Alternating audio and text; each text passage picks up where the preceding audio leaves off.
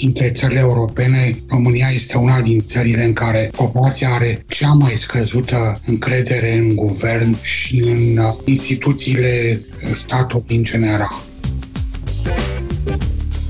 Eu cred că suntem în valul 2 uh, al fenomenului fake news. De data asta, pandemia a recontextualizat uh, teoriile conspirației, uh, mesajele alternative, a intrat în piață un alt mare jucător global, este vorba de China. Rusia rămâne, în schimb, cea mai importantă sursă de dezinformare.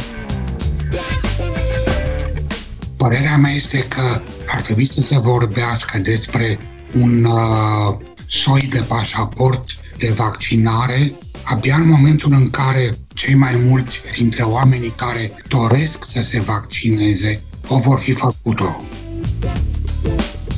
Problema este că e o competiție și economică și de soft power și este acest naționalism al vaccinurilor și se speculează egoismul Occidentului.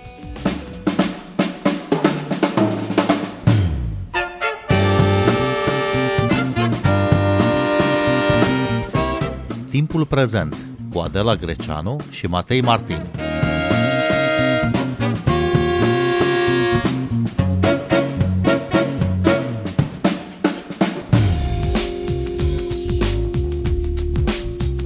Odată cu pandemia a luat amploare fenomenul fake news și teoriile alternative la discursul oficial, teoriile conspirației, au luat un avânt fără precedent. Totul pe fondul neîncrederii în instituțiile statului, în specialiști, în sistemul medical, în politicieni și, mai nou, în vaccin.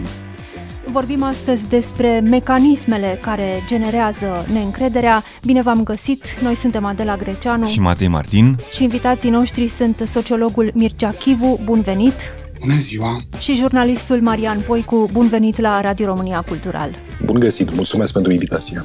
În ultimele săptămâni um, au fost mai multe motive care au generat neîncredere în instituțiile statului. A fost uh, episodul cu publicarea de către Ministerul Sănătății a datelor despre testări și centre de vaccinare pe județe pentru prima oară și singura oară până acum uh, de la începutul pandemiei, dar accesul la aceste date a fost apoi imediat blocat și uh, decizia statului român de a continua să administreze vaccinul AstraZeneca, deși multe țări europene au renunțat deocamdată la el. Aici apare și neîncrederea în uh, vaccinuri. Cât de serios uh, a fost afectată credibilitatea instituțiilor statului în ultima vreme, Mircea Chivu? Mi-e greu să spun în ce măsură a fost afectată, pentru că ea era oricum foarte joasă de la bun început, de la începutul acestei crize. Mă refer la momentul începutului anului 2020. Sondajele ne arătau că dintre țările europene, România este una din țările în care populația are cea mai scăzută încredere în guvern și în uh, instituțiile statului în general. Și atunci această neîncredere s-a suprapus asupra faptului că principalii comunicatori în privința temelor legate de pandemie au fost inevitabil cei guvernamentali. Sigur, în ultima vreme lucrurile s-au accentuat datorită unor evenimente recente, dar să ne amintim că în decursul ultimului an am tot avut deficiențe de comunicare din partea oficialităților. În ce măsură încrederea, poate justificată uneori uh, în stat, uh, în medici, uh, îi îndreaptă pe oameni spre teoriile alternative, acelea care alimentează ideea că discursul oficial ocolește adevărul sau îl livrează trunchiat, Marian Voicu? Este un mediu extrem de favorabil pentru răspândirea teoriilor conspirației.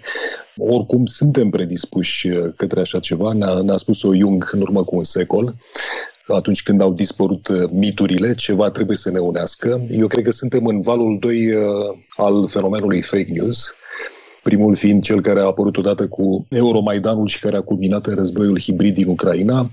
De data asta, pandemia a recontextualizat uh, teoriile conspirației, mesajele alternative, adevărurile alternative. A intrat în piață un alt mare jucător global, este vorba de China. Rusia rămâne, în schimb, cea mai importantă sursă de dezinformare.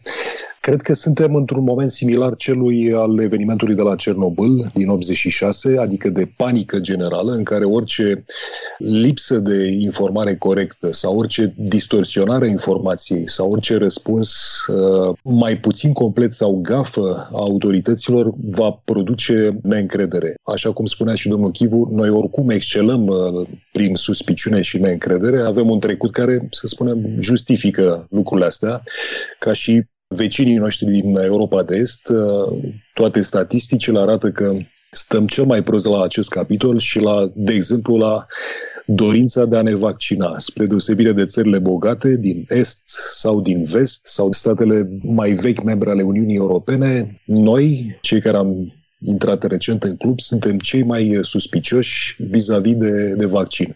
Așadar, cred că motivele sunt uh, multiple care să justifice neîncrederea respectivă și pe acest uh, pat germinativ, sursele de dezinformare au prins foarte bine în România. În același timp, uh, Marian Voicu, România nu stă chiar atât de prost la capitolul vaccinare, nu e așa? Campania de vaccinare avansează cu pași mărunți sau mai puțin mărunți. Suntem oricum undeva la jumătatea clasamentului european în ceea ce privește rata de persoane vaccinate. Cum se decantează aceste informații despre vaccin, despre efectele sale bune și mai puțin bune, într-un context în care totuși avem acces la o pluralitate de informații? Cred că faptele reale și uh, impresia pe care o au românii despre uh, ce se întâmplă privind vaccinarea sunt două lucruri total diferite și, de fapt, cred că asta este esența dezinformării. De exemplu, uh, ultimul scandal cu AstraZeneca, de care ați pomenit uh, la început. Rusia dezinformează privind uh, vaccinurile Occidentului, în special Pfizer și acum și uh, AstraZeneca. Există o sămânță de adevăr întotdeauna, desigur, ce s-a întâmplat cu AstraZeneca justifică punerea pe pauză a unor campanii de vaccinare în unele state. Dar campania continuă de dezinformare privind uh, unele vaccinuri și ne amintim, de exemplu, s-a spus despre AstraZeneca în Rusia, că este un vaccin care ne va transforma în maimuțe și nu a fost o glumă răspândită pe net. A fost uh, în cele mai importante emisiuni informative de la canalele de televiziune, pentru că s-a spus, s-a luat virusul de la cimpanzeu și a stat la baza vaccinului. Am văzut proteste și în România, din cele mai diverse, mai ales acum de când s-a reintrodus în dezbatere legea vaccinării uh, obligatorii. Problema este că e o competiție și economică și de soft power și este acest naționalism al vaccinurilor și se speculează egoismul Occidentului. Pentru că statisticile arată că, de exemplu, Australia, Canada și Japonia, deși au doar 1% din numărul de cazuri de COVID, au mai multe doze decât uh, toate țările din America Latină și Caraibe, care au 17%. Canadienii au de patru ori mai multe doze decât numărul de cetățeni. Asta a făcut și Uniunea Europeană. A comandat 1,4 miliarde de doze, deși are 450 de milioane de, de cetățeni. În momentul în care AstraZeneca a intrat în impas ca imagine, a apărut Boris Johnson care să susțină vaccinul. Deci, cred că e o diferență foarte mare între statistici și ce se întâmplă cu adevărat și uh, relatările sau dezinformările despre evenimente. Și cred că aici este problema. Noi stăm foarte bine în clasamente, am stat bine, de exemplu, și în starea de urgență anul trecut, după care brusc, după ce la 1 mai uh, ce fac românii după ce stau în casă, intră în concediu. Nu? Am căzut brusc în clasament. Acum stăm mai bine decât Bulgaria, Cehia și Ungaria în clasamentul privind numărul de morți și numărul de infectări la suta de mii de locuitori în ultimele două săptămâni. Cu toate acestea, dacă veți întreba românii ce cred despre cum este administrată criza sanitară în România, vor spune că dezastruos. Mircea Chivu, cum uh, vi se pare că um, este făcută campania de comunicare pe tema vaccinării? Cum comunică cei care se ocupă de asta în prezent? Mi se pare că lipsește o strategie de comunicare. Mi se pare că avem de a face cu o comunicare exclusiv reactivă. Uitați, am să vă dau un exemplu. Povestea cu statisticile publicate de Ministerul Sănătății în urmă cu o săptămână. Sigur, este discutabil modul în care a fost făcută această publicare, dar pe de altă parte întrebăm, a existat o comunicare eficientă a statisticilor din partea Comitetului uh, Național de Coordonare a Activității de Vaccinare? Răspunse mai degrabă negativ. Uitați, în urmă cu mai bine de o lună, eu am adresat o solicitare acestui comitet în baza celebrei legi a accesului la informații publice, care ceream un lucru simplu, să mi se comunice distribuția pe grupe de vârstă a persoanelor vaccinate. Deci, ceva care nu avea niciun fel de posibilă implicație asupra datelor cu caracter personal, asupra adreselor unităților militare și așa mai departe. N-am primit niciun răspuns până astăzi. M-am adresat și forului superior, secretarului general al guvernului, tot în zadar. În momentul acesta mă pregătesc să acționez în justiție, că altceva nu prea am de făcut. Bun, și mă întorc la esența problemei. Dacă am fi avut o comunicare eficientă, cu statistici complete, făcute de cei care sunt responsabili cu situația asta, sunt convins că discuția ar fi fost cu totul altfel. Ar fi fost mai puține suspiciuni decât sunt acum. Chiar așa, Marian Voicu, cum pot fi contracarate neîncrederea, suspiciunea și mai ales teoriile conspirației când susținătorii lor par să aibă răspunsuri la absolut orice întrebare și un contraargument la orice argument rațional științific? Teoretic, uh, antropologii, uh, sociologii au stabilit că nu se poate. În momentul în care cineva are nevoie de o teorie a conspirației, din diverse motive, o va face indiferent ce vei spune. E o cauză pierdută, am putea spune. Pe de altă parte, sunt unii care oscilează. Sunt uh, cei care aud peste tot, pretutindeni, niște lucruri, niște meme și își vor spune, dacă se aude în atât de multe locuri, trebuie să fie ceva. Acestora li te poți adresa. Transparența este absolut obligatorie. Cum a spus și domnul Chivu, guvernul trebuie să fie absolut transparent în, în această perioadă. Nu își poate permite să ascundă lucruri, nu își poate permite să facă gafe, nu își poate permite să aibă o campanie de vaccinare rigidă, așa cum a fost în prima fază, în care au apărut niște persoane din structurile oficiale înființate începând cu starea de urgență și care au comunicat rigid. Oamenii trebuie să se regăsească în uh, personajele care vor defila în campania uh, respectivă. Mai ales, amintiți-vă că începând de anul trecut, uh, protestele din Piața Victoriei, unde au apărut atât cei care cred în teoriile conspirației, cât și cei care sunt nemulțumiți de orice, au spus că s-a instalat o dictatură medicală. Au acuzat guvernul că vrea să dea ordonanțe de urgență prin care copiii vor fi luați cu forța din case, li se vor confisca averile oamenilor, vor fi internați în, în spitale de psihiatrie ca în vremea lui Ceaușescu, dictatură medicală ca în urmă cu 30 uh, de ani nu poți avea mesaje nici oficiale, nici neoficiale la astfel de lucruri. Sau, de exemplu, la protestul de acum două săptămâni de aici din Parcul uh, Izvor, cei care au protestat împotriva dezbaterii și repunerii în dezbatere a legii vaccinării obligatorii, au spus că legea este una cu caracter nazist. Nu s-au interesat care este stadiul uh, dezbaterii. Au spus vaccin macht frei, astfel încât parlamentarii au intervenit și au spus că este inacceptabil să te folosești de Holocaust într-o astfel de, de chestiune.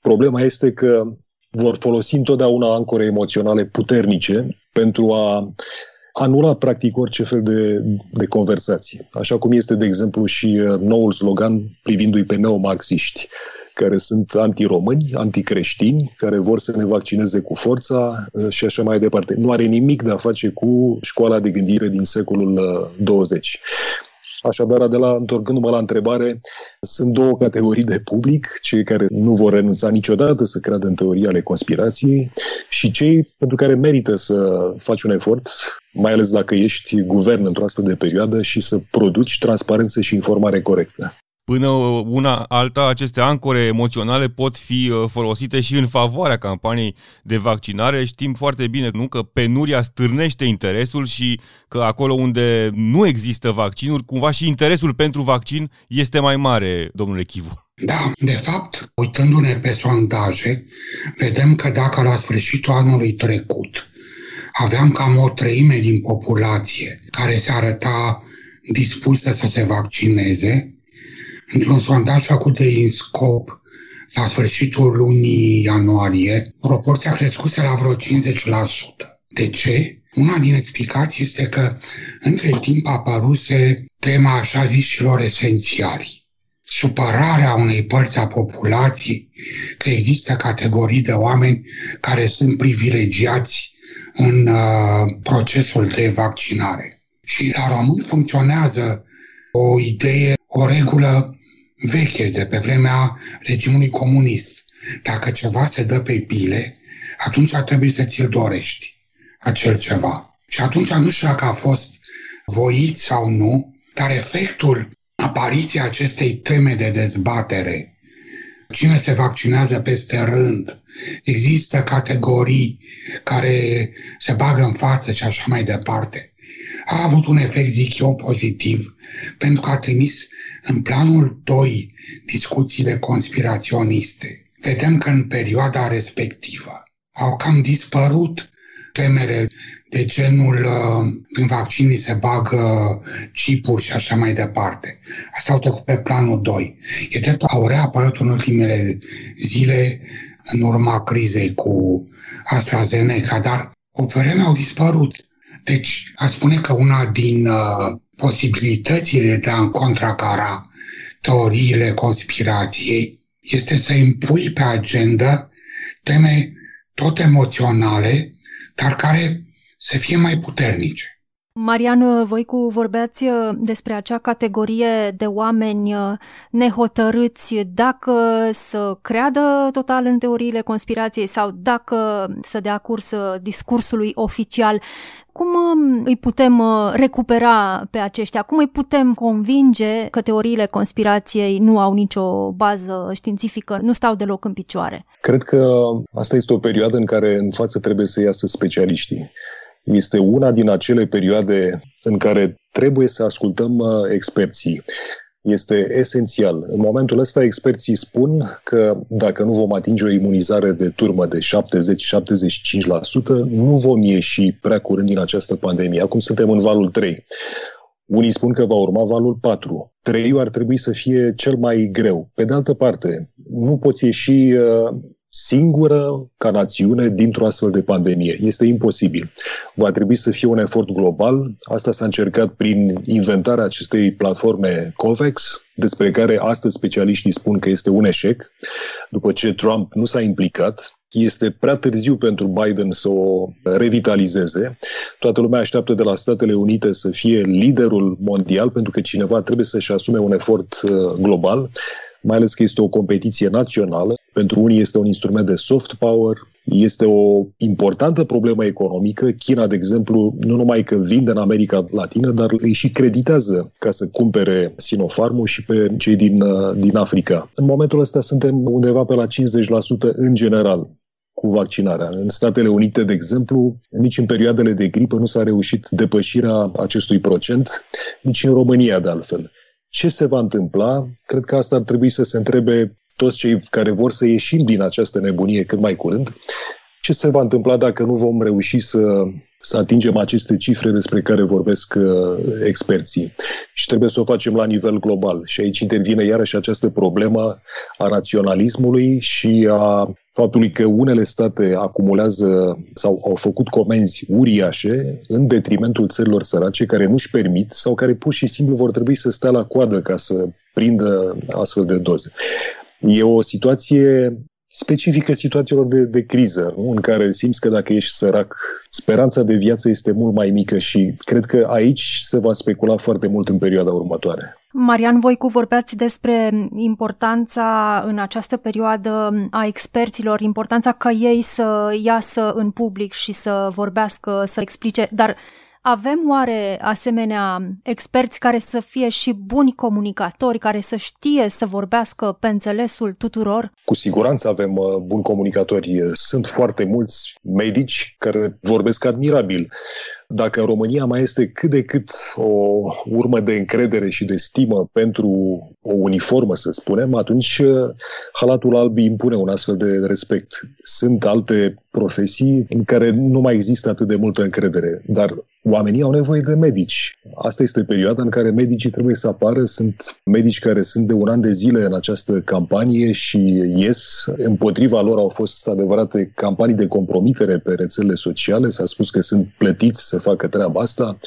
Au fost dezinformări că medicii uh, îi obligă pe cei care au pierdut pe cineva să declare că a murit de COVID, pentru că vor primi bani, atât rudele respective, cât și medicii vor primi bani direct de la Iohannis, s-a spus, am auzit asta pe canale de, de televiziune.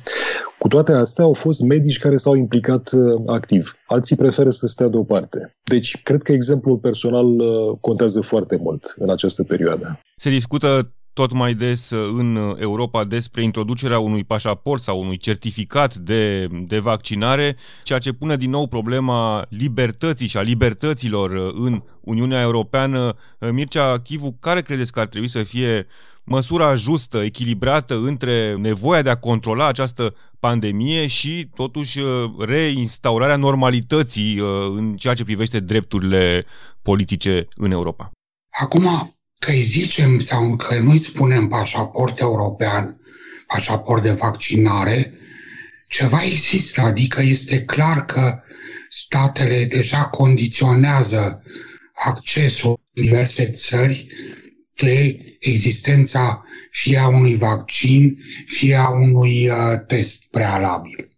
Pe măsură ce proporția persoanelor vaccinate va crește, e clar că tot mai mulți oameni vor folosi diverse preverințe pentru a facilita circulația. Problema este sigur de a păstra un echilibru între dreptul omului la liberă circulație și necesitățile medicale. Părerea mea este că ar trebui să se vorbească despre un uh, soi de pașaport de vaccinare abia în momentul în care cei mai mulți, o proporție majoritară dintre oamenii care doresc să se vaccineze, o vor fi făcut-o. Pentru că în momentul în care există oameni care doresc să se vaccineze, dar nu o pot face și din cauza asta este și mai greu să circule, atunci se poate vorbi de o formă de discriminare. Marian Voicu, Mircea Chivu, vă mulțumim pentru această discuție. Și noi vă mulțumim. Noi suntem Adela Greceanu și Matei Martin. Ne găsiți uh, și pe platformele de podcast. Abonați-vă la Timpul Prezent pe Castbox, Apple Podcast și Spotify și urmăriți pagina de Facebook Timpul Prezent. Cu bine, pe curând! thank you